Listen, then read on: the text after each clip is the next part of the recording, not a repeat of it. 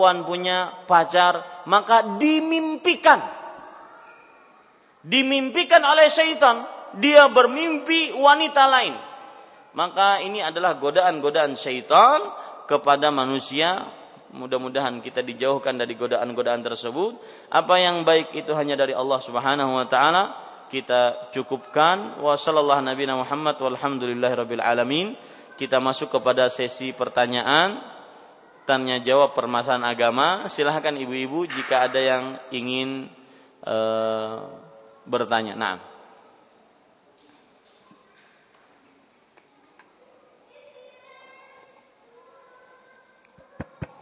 Assalamualaikum Ustaz. Waalaikumsalam warahmatullahi uh, Pak ha, uh, harus saya minta maaf Ustaz ya. Waalaikumsalam warahmatullahi wabarakatuh. Waalaikumsalam warahmatullahi wabarakatuh. Taib, ibu-ibu saudari-saudari yang dimuliakan oleh Allah Subhanahu wa taala, jazakumullah khair atas pertanyaannya. Semoga ibu yang bertanya dan kita semua mendapatkan pahala yang berlimpah. Uh, yang paling bagus saya memberikan dulu solusi dalam kejadian seperti ini adalah Nabi Muhammad wasallam bersabda min husni islamil mar'i tarkuhu ma la ya'ni. Termasuk kebaikan keislaman seseorang adalah meninggalkan sesuatu yang tidak bermanfaat untuknya. Jadi, seandainya kita beritahukan kepada tetangga lain pun tidak akan mendatangkan sesuatu yang yang bermanfaat, maka lebih baik ditinggalkan. Kemudian juga amalkan hadis Rasul sallallahu alaihi wasallam yang berbunyi, "Man kana yu'minu billahi wal yawmil akhir falyaqul khairan aw liyasmut." Barang siapa yang beriman kepada Allah dan hari akhir hendaklah dia berkata diam. Eh, hendaklah dia berkata baik. Kalau tidak bisa maka dia lebih baik diam. Nah, ini menunjukkan ibu-ibu saudari-saudari asal hukum berbicara adalah diam. Kecuali pada hal yang baik-baik saja. Maka yang uh, itu saran untuk kejadian seperti ini. Adapun yang yang terjadi maka itu ghibah. Ya, itu adalah ghibah. Membicarakan seorang seorang tetangga karena sesuatu padahal tetangga tersebut tidak ingin e, dibicarakan ataupun diberitahukan kepada orang lain, maka itu ghibah. Adapun caranya untuk e, lepas dari dosa ghibah tersebut bertobat kepada Allah. Bertobat kepada Allah ikhlas karenanya, menyesal beristighfar kepada Allah kemudian melepaskan perbuatan dosa tersebut, kemudian bertekad untuk tidak mengulangi perbuatan dosa tersebut. Kemudian yang kelima yaitu meminta halal kepada orang yang pernah kita ghibah. Minta halal. Wallahu alam. Kita ambil pertanyaan dari Radio Gema Madinah. Naam. Ya, naam. Alhamdulillahirabbil alamin wassalatu wassalamu ala Rasulillah wa ala alihi wa sahbihi wa mawalah. Ikhwatal iman para pendengar Radio Gema Madinah di mana pun Anda berada. Kita uh, sekarang masuk pada sesi tanya jawab atau pada program TJPA tanya jawab permasalahan agama bagi para pendengar yang ingin bertanya langsung kepada saat kami persilahkan bisa menghubungi kami di line telepon 051147819118 atau bisa juga melayangkan pertanyaan via SMS di 089908599265. Nah, Ustaz kami bacakan pertanyaan via SMS dari Ibu Nafsiyah di Martapura. Pertanyaannya, masih seputar tentang sabar dan syukur.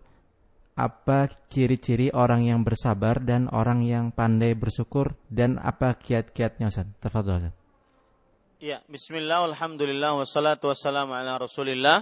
Apa ciri-ciri orang yang bersabar dan orang yang bersyukur? Orang yang bersabar disebutkan oleh Rasul oleh Allah Subhanahu wa taala kemudian oleh Rasul sallallahu alaihi wasallam.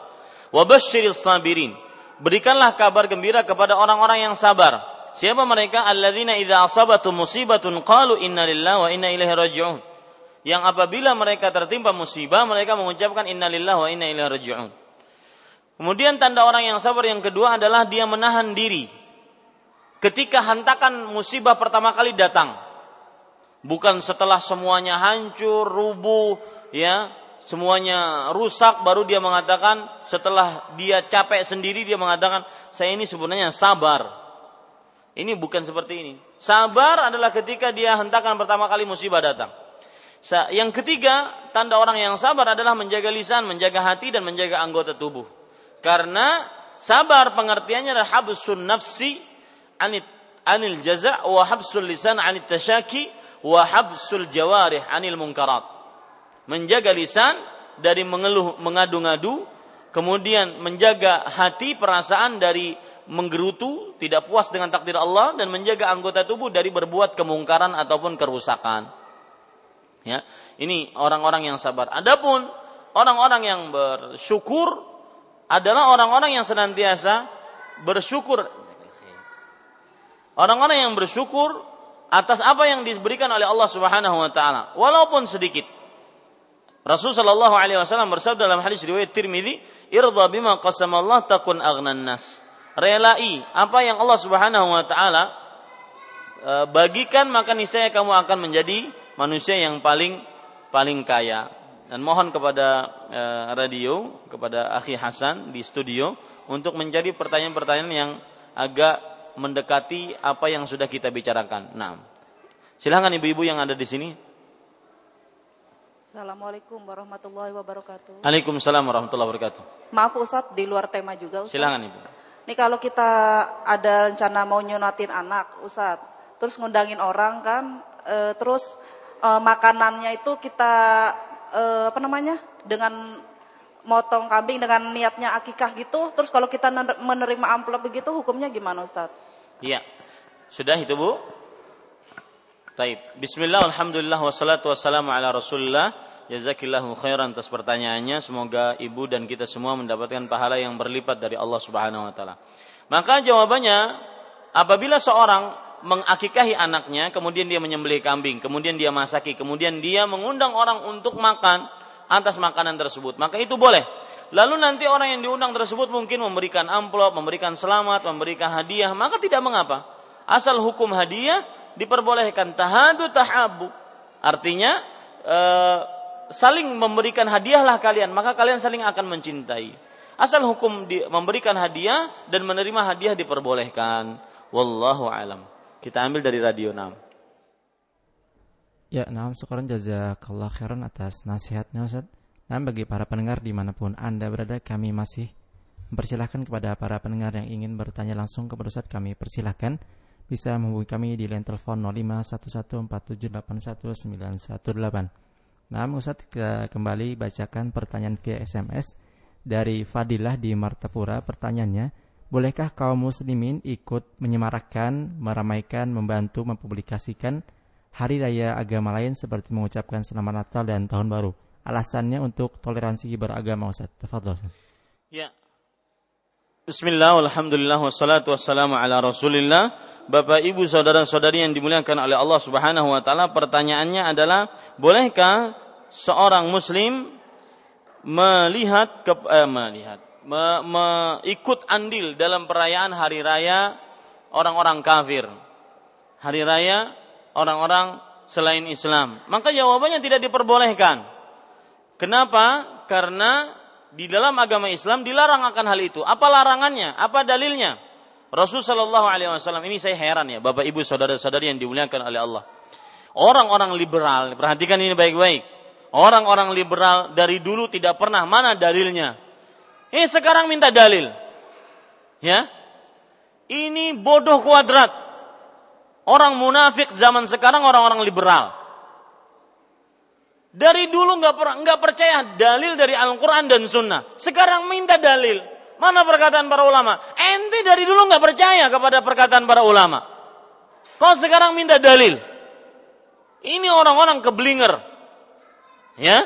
Orang-orang yang katanya intelek. Orang-orang yang katanya cendikia, pemikir. Yang saya heran kadang-kadang mereka gelarnya doktor, profesor. Ini otaknya di mana? Dari dulu tidak percaya kepada Al-Quran dan hadis. Sekarang malah minta dalil. Mana dalilnya dari Al-Quran dan bahwasanya Natal diharamkan? Ya akhi, anda dari dulu ke mana? Kita dari dulu pakai Al-Quran dan hadis. Sekarang baru minta dalam permasalahan ini? Ajib ini orang. Ya. Maka saya katakan dengan tegas dan saya berani mempertanggungjawabkan perkataan di hadapan Allah Subhanahu wa taala. Orang-orang munafik di zaman sekarang adalah orang-orang liberal. Yang di lisannya cuma mengatakan Islam, hatinya penuh dengan kekafiran. Ini ibu-ibu saudari-saudari yang dimuliakan oleh Allah Subhanahu wa taala. Ibu-ibu saudari-saudari yang dimuliakan oleh Allah Subhanahu wa taala, kalau kita maka saya katakan dengan tegas bahwasanya orang-orang uh, seorang muslim tidak boleh ikut andil apa pun dalam hari raya orang-orang kafir. Apa pun tidak boleh andil. Pengucapannya, kemudian penyebarannya, kemudian uh, penjualan barang-barang aksesoris yang berkenaan dengan dengan uh, hari raya hari raya orang-orang kafir tidak diperbolehkan untuk ikut andil apa pun. Ya, dalilnya pertama dari Al-Qur'an. Allah Subhanahu wa taala berfirman, "Walladzina la yashhaduna zur." Perhatikan orang-orang liberal yang tidak tahu Al-Qur'an tapi sok ngomong tentang agama. Walladzina la yashhaduna zur. Salah satu tanda ciri dari hamba Allah ibadur rahman adalah orang-orang yang tidak menyaksikan az-zur. Yaitu az-zur ditafsir oleh para ulama tafsir adalah a'yadul musyrikin yang tidak menyaksikan hari raya hari raya orang-orang musyrik, hari raya hari raya orang-orang kafir. Ini yang pertama. Yang kedua, dalil dari Al-Qur'an Allah Subhanahu wa taala berfirman, "Likulli ummatin ja'alna mansakan." Saya sebutkan saja ayat-ayatnya dari Al-Qur'an. Allah Subhanahu wa taala tadi berfirman dalam surah Al-Furqan, "Walladzina la yashhaduna az-zur." Surah Al-Furqan ayat 72. Kemudian juga di dalam surat Allah Subhanahu wa taala berfirman dalam surat Al-Hajj kalau tidak salah, ya betul. Ayat 34 dengan ayat 67, "Wa likulli ummatin ja'alna mansakan." Likulli ummatin ja'alna mansakan. 34 dengan 67. Setiap umat kami jadikan tata cara beragama sendiri-sendiri. Ya, tidak boleh diper, tidak boleh disatukan. Orang yang mensyirikan Allah dengan orang yang mentauhidkan Allah tidak akan pernah satu. Ini ibu-ibu sadari-sadari yang dimuliakan oleh Allah Subhanahu wa taala. Jadi eh, dahulu dahulu ya, waktu kita masih kuliah, saya masih kuliah di Universitas Islam Madinah, salah satu pelajaran kita di bangku kuliah itu adalah al-firaq, yaitu membicarakan firqah-firqah sesat, kelompok-kelompok sesat.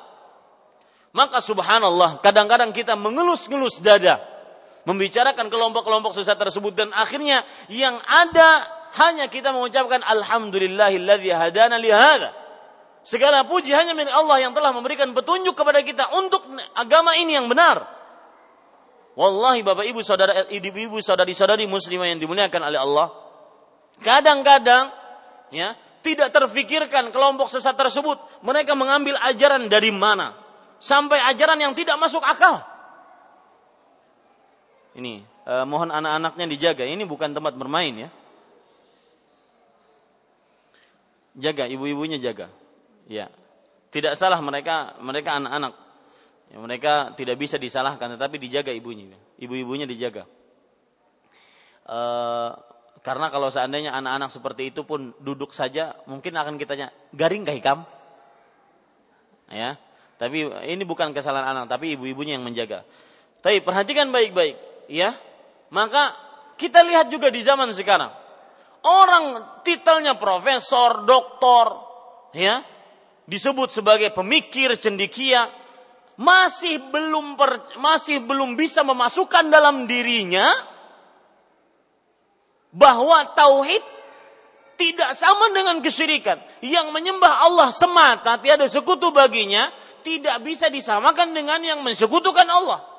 Heran kan? Tetapi begitulah hidayah.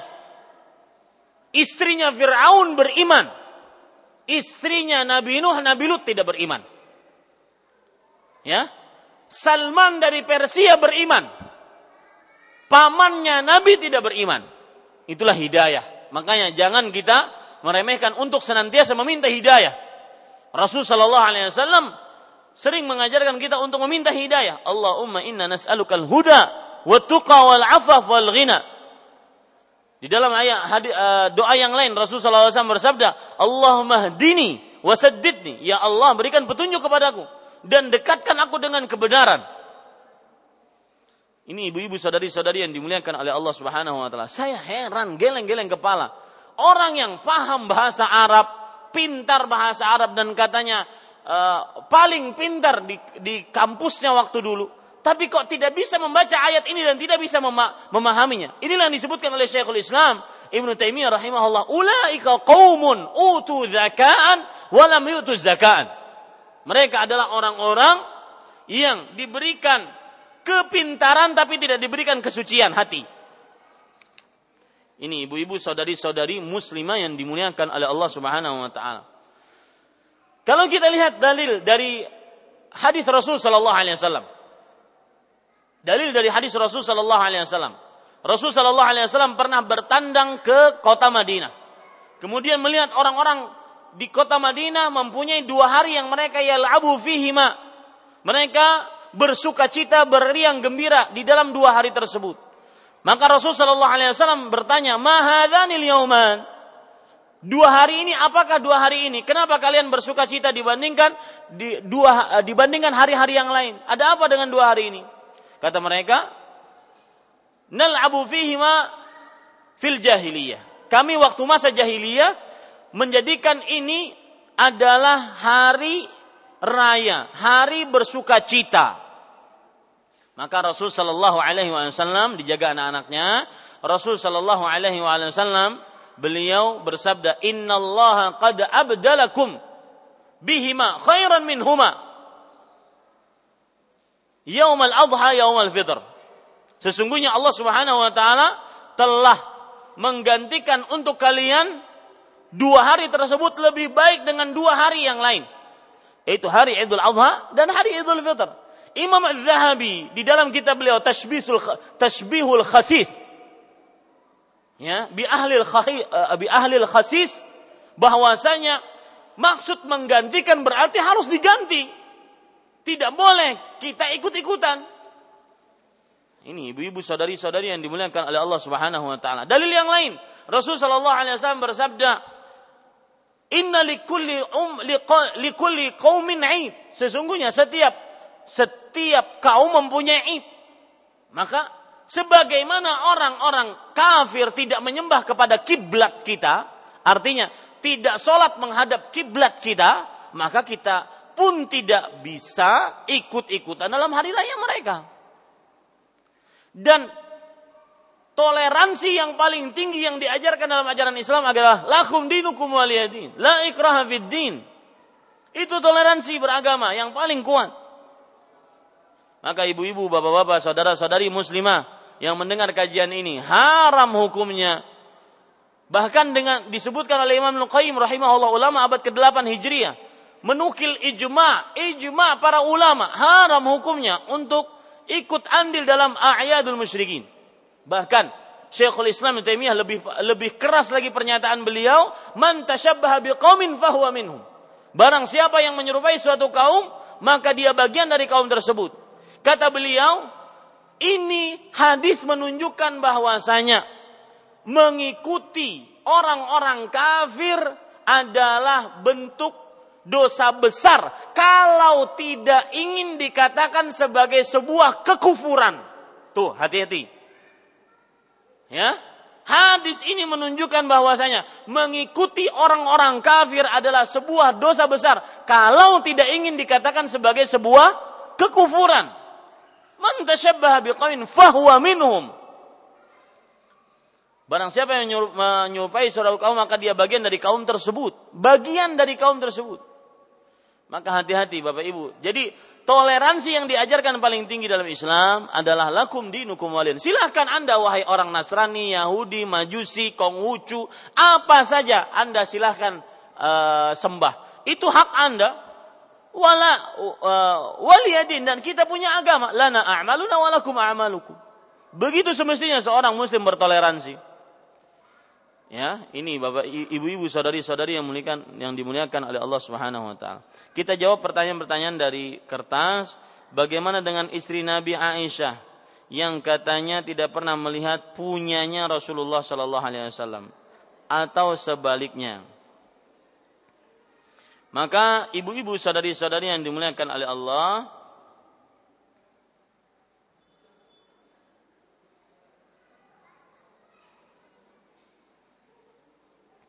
ada memang sebuah perkataan yang dikatakan oleh Aisyah radhiyallahu anha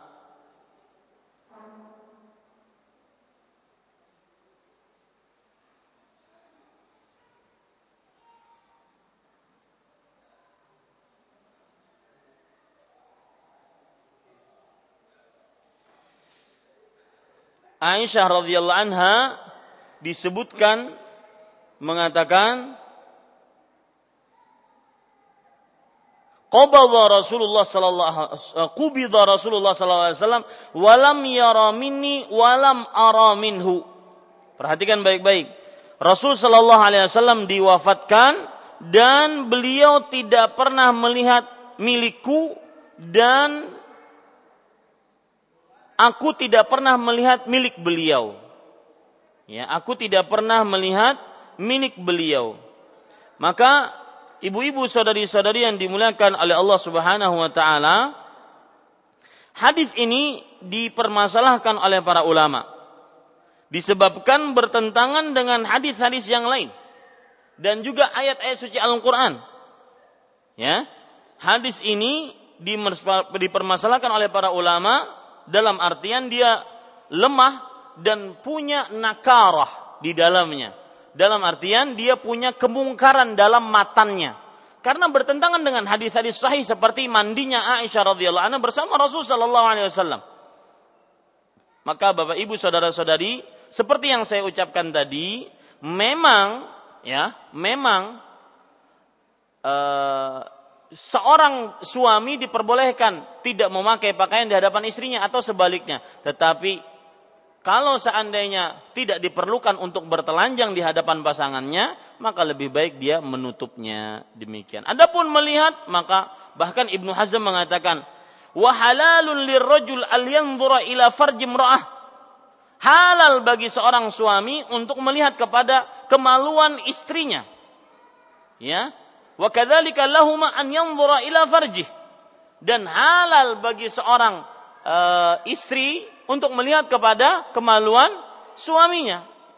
Dan semisalnya ini Bapak Ibu saudara-saudari yang dimuliakan oleh Allah dan dalil yang paling kuat adalah tadi mandinya Aisyah radhiyallahu anha dengan Rasul sallallahu alaihi wa ala alihi wasallam. Wallahu a'lam. Dan Bapak Ibu saudara-saudari hadis yang saya bacakan tadi iyyakum wat ta'arri jauhi kalian dari bertelanjang.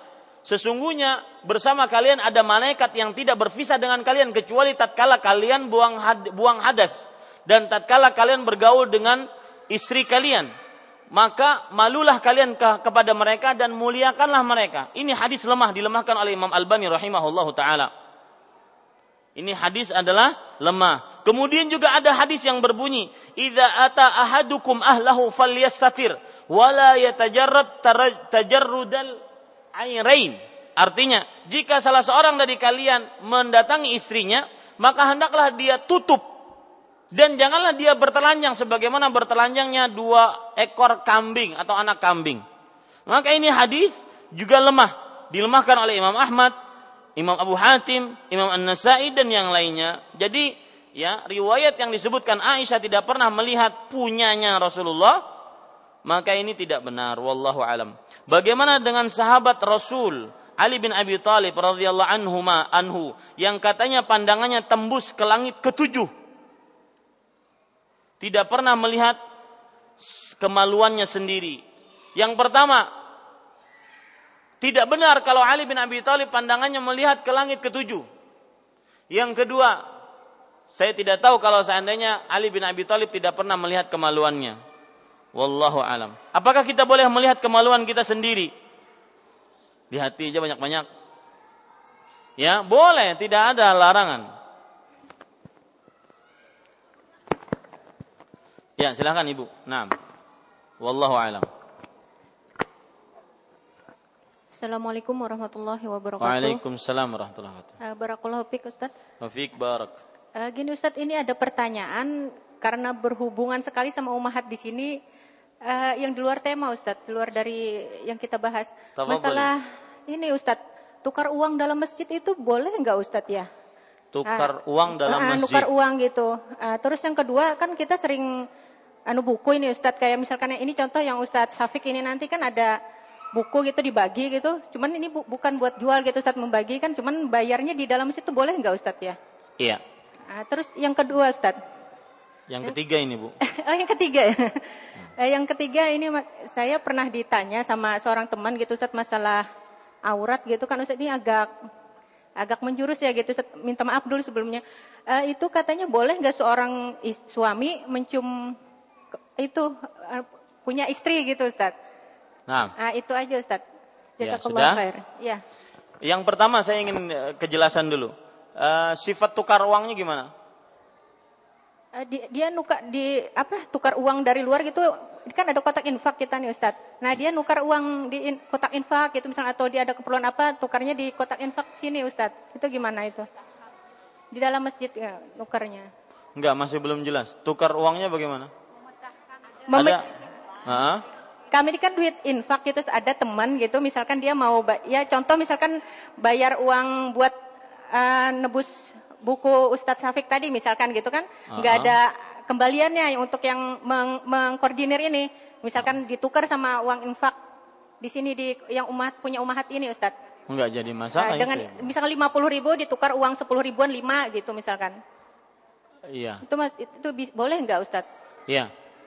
Bismillah, Alhamdulillah, wassalatu wassalamu rasulullah Jazakillah khair atas pertanyaannya Semoga Allah membalas dengan pahala yang berlipat. Maka jawaban yang uh, untuk pertanyaan pertama Menukar uang. Kalau seandainya menukar uang tersebut adalah Terjadi penukaran artinya terjadi jual beli Antara uang dengan uang Maka itu tidak diperbolehkan untuk dilakukan di masjid. Karena Rasulullah Shallallahu Alaihi Wasallam bersabda bagi idza ra'aitum man yabta'u aw yabi'u fil masjid faqulu la arbahallahu tijaratak. Barang siapa jika kalian melihat seorang yang menjual atau membeli di masjid, maka jangan maka ucapkanlah semoga Allah tidak memberkahi, menguntungkan jual belimu. Maka kalau seandainya uh, itu dianggap jual beli, ya, dianggap jual beli. Menukar uang dianggap jual beli. Dan yang kedua juga harus di harus dijauhi menukar uang tersebut harus uh, dia karena uang adalah komoditi riba, artinya barang yang terjadi padanya riba, maka harus terjadi uh, dua syarat. Yang pertama cash, tangan dengan tangan. Yang kedua tidak boleh uh, terjadi riba tambahan. Kalau misalkan saya menukar 100 ribu, maka saya ingin 10 ribuan, maka berarti 10 ribuannya harus 10, seperti itu. Karena uangnya sejenis, rupiah dengan rupiah. Adapun kalau seandainya menukar dolar kepada rupiah atau real kepada rupiah atau yang semisalnya, maka di sini hanya diperlukan cash yaitu langsung. Adapun e, harganya ataupun jumlahnya tidak mesti harus sama. Yang jelas jauhi saja menukar uang di masjid ya, meskipun uang tersebut adalah uang infak kemudian ditukar karena mungkin tidak ada kembalian ditukar dengan uang infak maka jauhi karena itu termasuk daripada jual beli. Wallahu alam. Adapun yang kedua yaitu menukar buku bu, uh, membeli. Membeli buku-buku di masjid. Maka sama jangan jualan di masjid. Ya jangan berjual di masjid. Kalau ingin terjadi berjualah di uh, di luar masjid. Ya berjualah di luar masjid.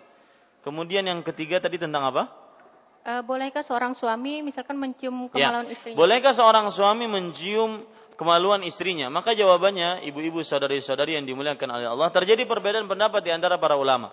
Rasulullah Allah Subhanahu wa taala berfirman di dalam Al-Qur'an tentang bagaimana seorang suami menggauli istrinya.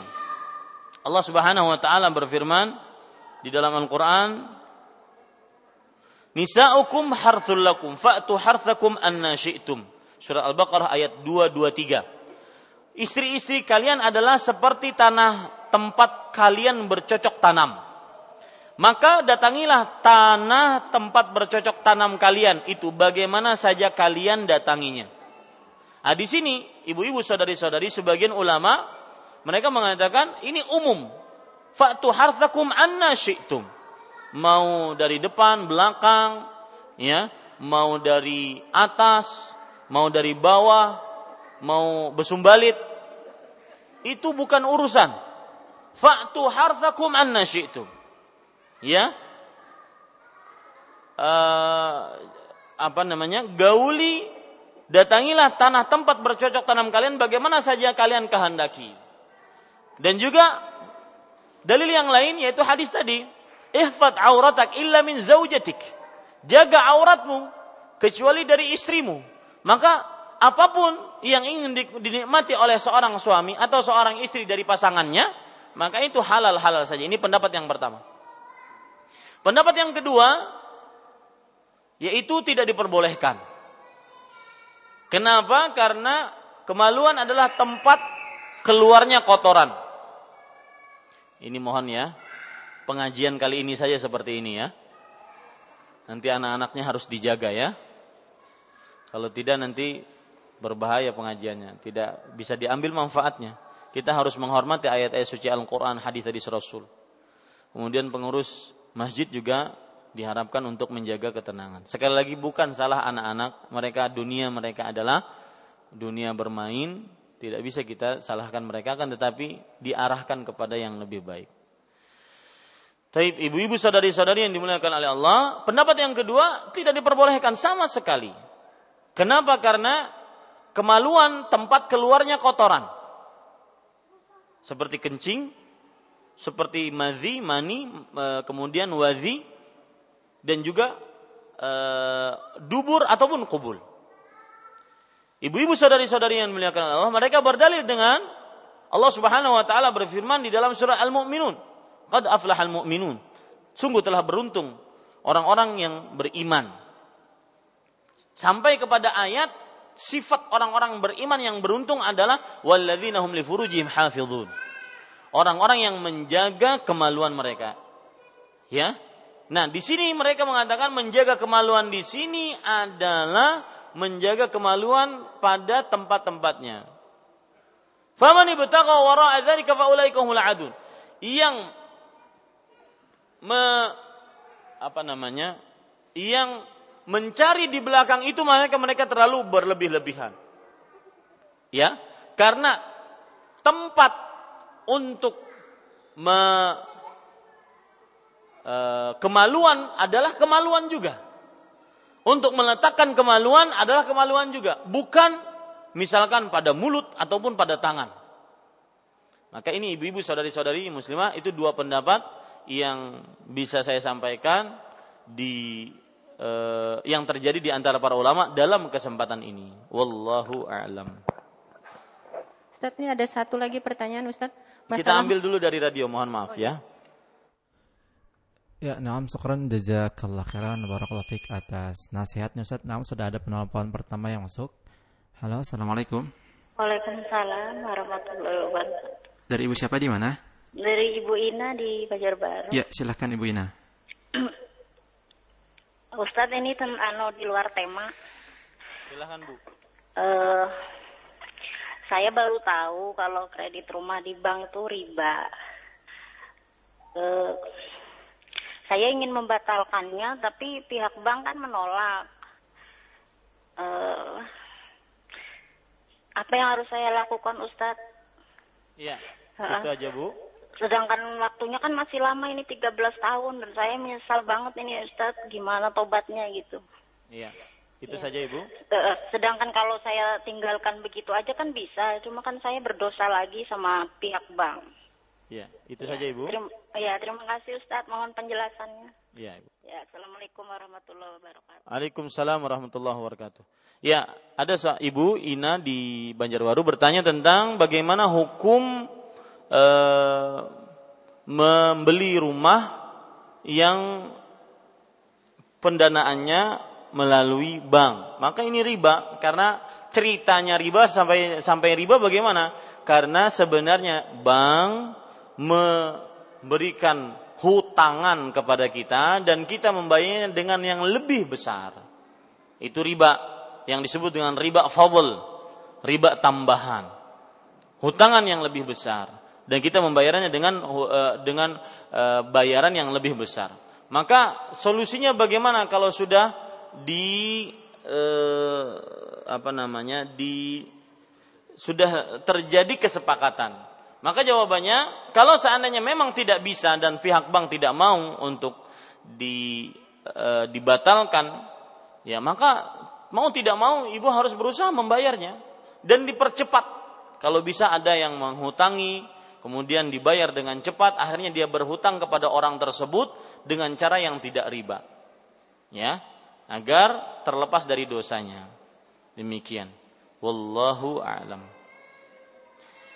Ya, saya baca dari kertas. Assalamualaikum warahmatullahi Benarkah bahwa ada pendapat ulama yang mengatakan saat tahap nazar laki-laki boleh melihat bagian tubuh wanita selain muka dan telapak tangan seperti rambut dan lengan katanya. Mohon penjelasan jazakallahu khairan. Satu lagi kita disuruh menjaga pandangan tapi saat taklim kita di fasilitas TV untuk melihat bagaimana hukumnya.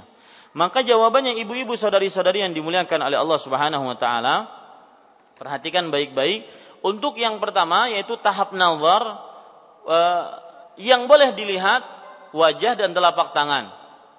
Kalau diperlukan maka mengapa melihat rambut, yang tidak mengapa melihat telapak kaki. Mungkin rambutnya mungkin seperti yang saya sebutkan tadi.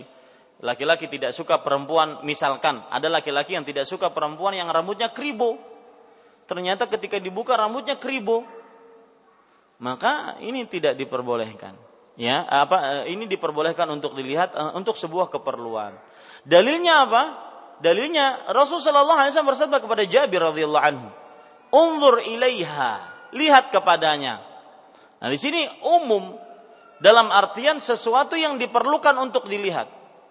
Bahkan dalam riwayat tersebut disebutkan, lihatlah kepada sesuatu yang membuatmu bisa tertarik menikahinya.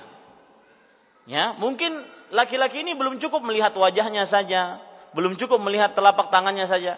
Apalagi ketika ada seorang perempuan ingin e, minta diperlihatkan oleh laki-lakinya, seorang perempuan diminta untuk memperlihatkan telapak tangannya, ada perempuan kadang-kadang cuma begini. Ya. Melihat bang telapak tangannya begini dia. Tidak tidak seperti ini.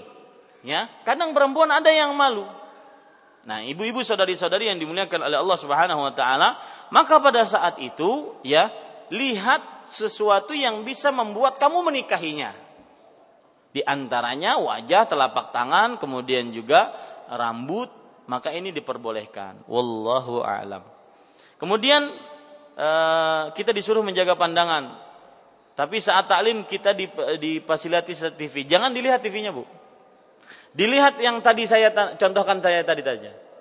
Itu faidah-faidah kita me, apa namanya meletakkan televisi, yaitu untuk mempraktekkan sesuatu yang perlu memang dipraktekkan. Dan ini kita ambil dari pekerjaan para ulama seperti Syekh Saleh Fauzan dan masyayikh seperti Syekh Saleh Ali Syekh.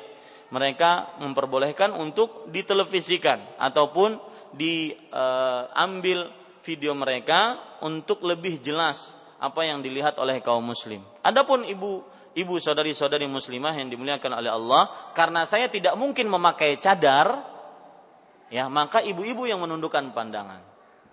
Nah, seperti itu. Kecuali kalau untuk sesuatu yang diperlukan untuk dilihat seperti misalkan ada contoh-contoh yang harus saya contohkan.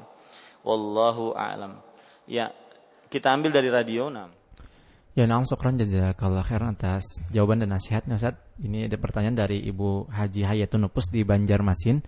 Pertanyaan Ustaz saya mau bertanya di luar tema. Saya seorang istri yang bekerja sebagai PNS. Saya ada beli rumah dengan duit saya sendiri dan sertifikat rumah atas nama saya sendiri. Yang saya tanyakan apakah suami saya berhak juga atas rumah tersebut Ustaz? Iya.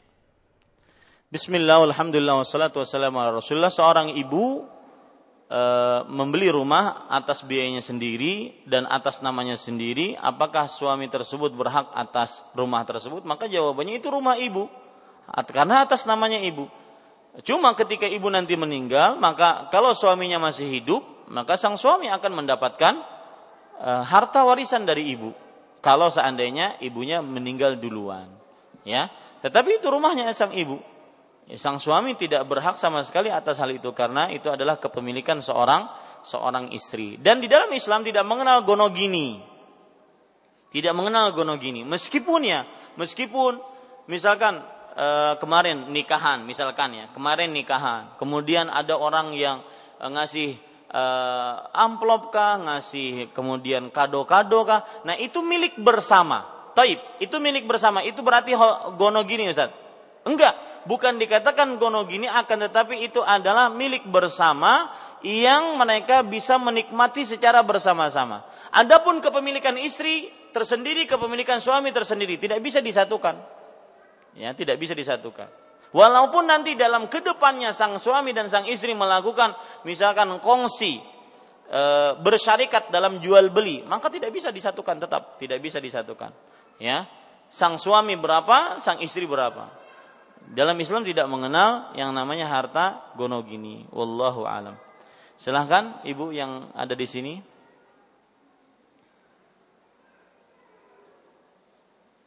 Cukup? Cukup kayaknya Ustaz. Iya. E, mungkin dari pihak radio saya cukupkan juga. Ini yang bisa saya sampaikan. Apa yang baiknya dari Allah Subhanahu wa taala, apa yang buruk itu dari saya pribadi, saya cukupkan dengan kafaratul majlis. Subhanakallahumma wa bihamdik asyhadu an la ilaha illa anta astaghfiruka wa atubu ilaik. Wa sallallahu nabiyana Muhammad walhamdulillahi rabbil alamin. Wassalamualaikum warahmatullahi wabarakatuh.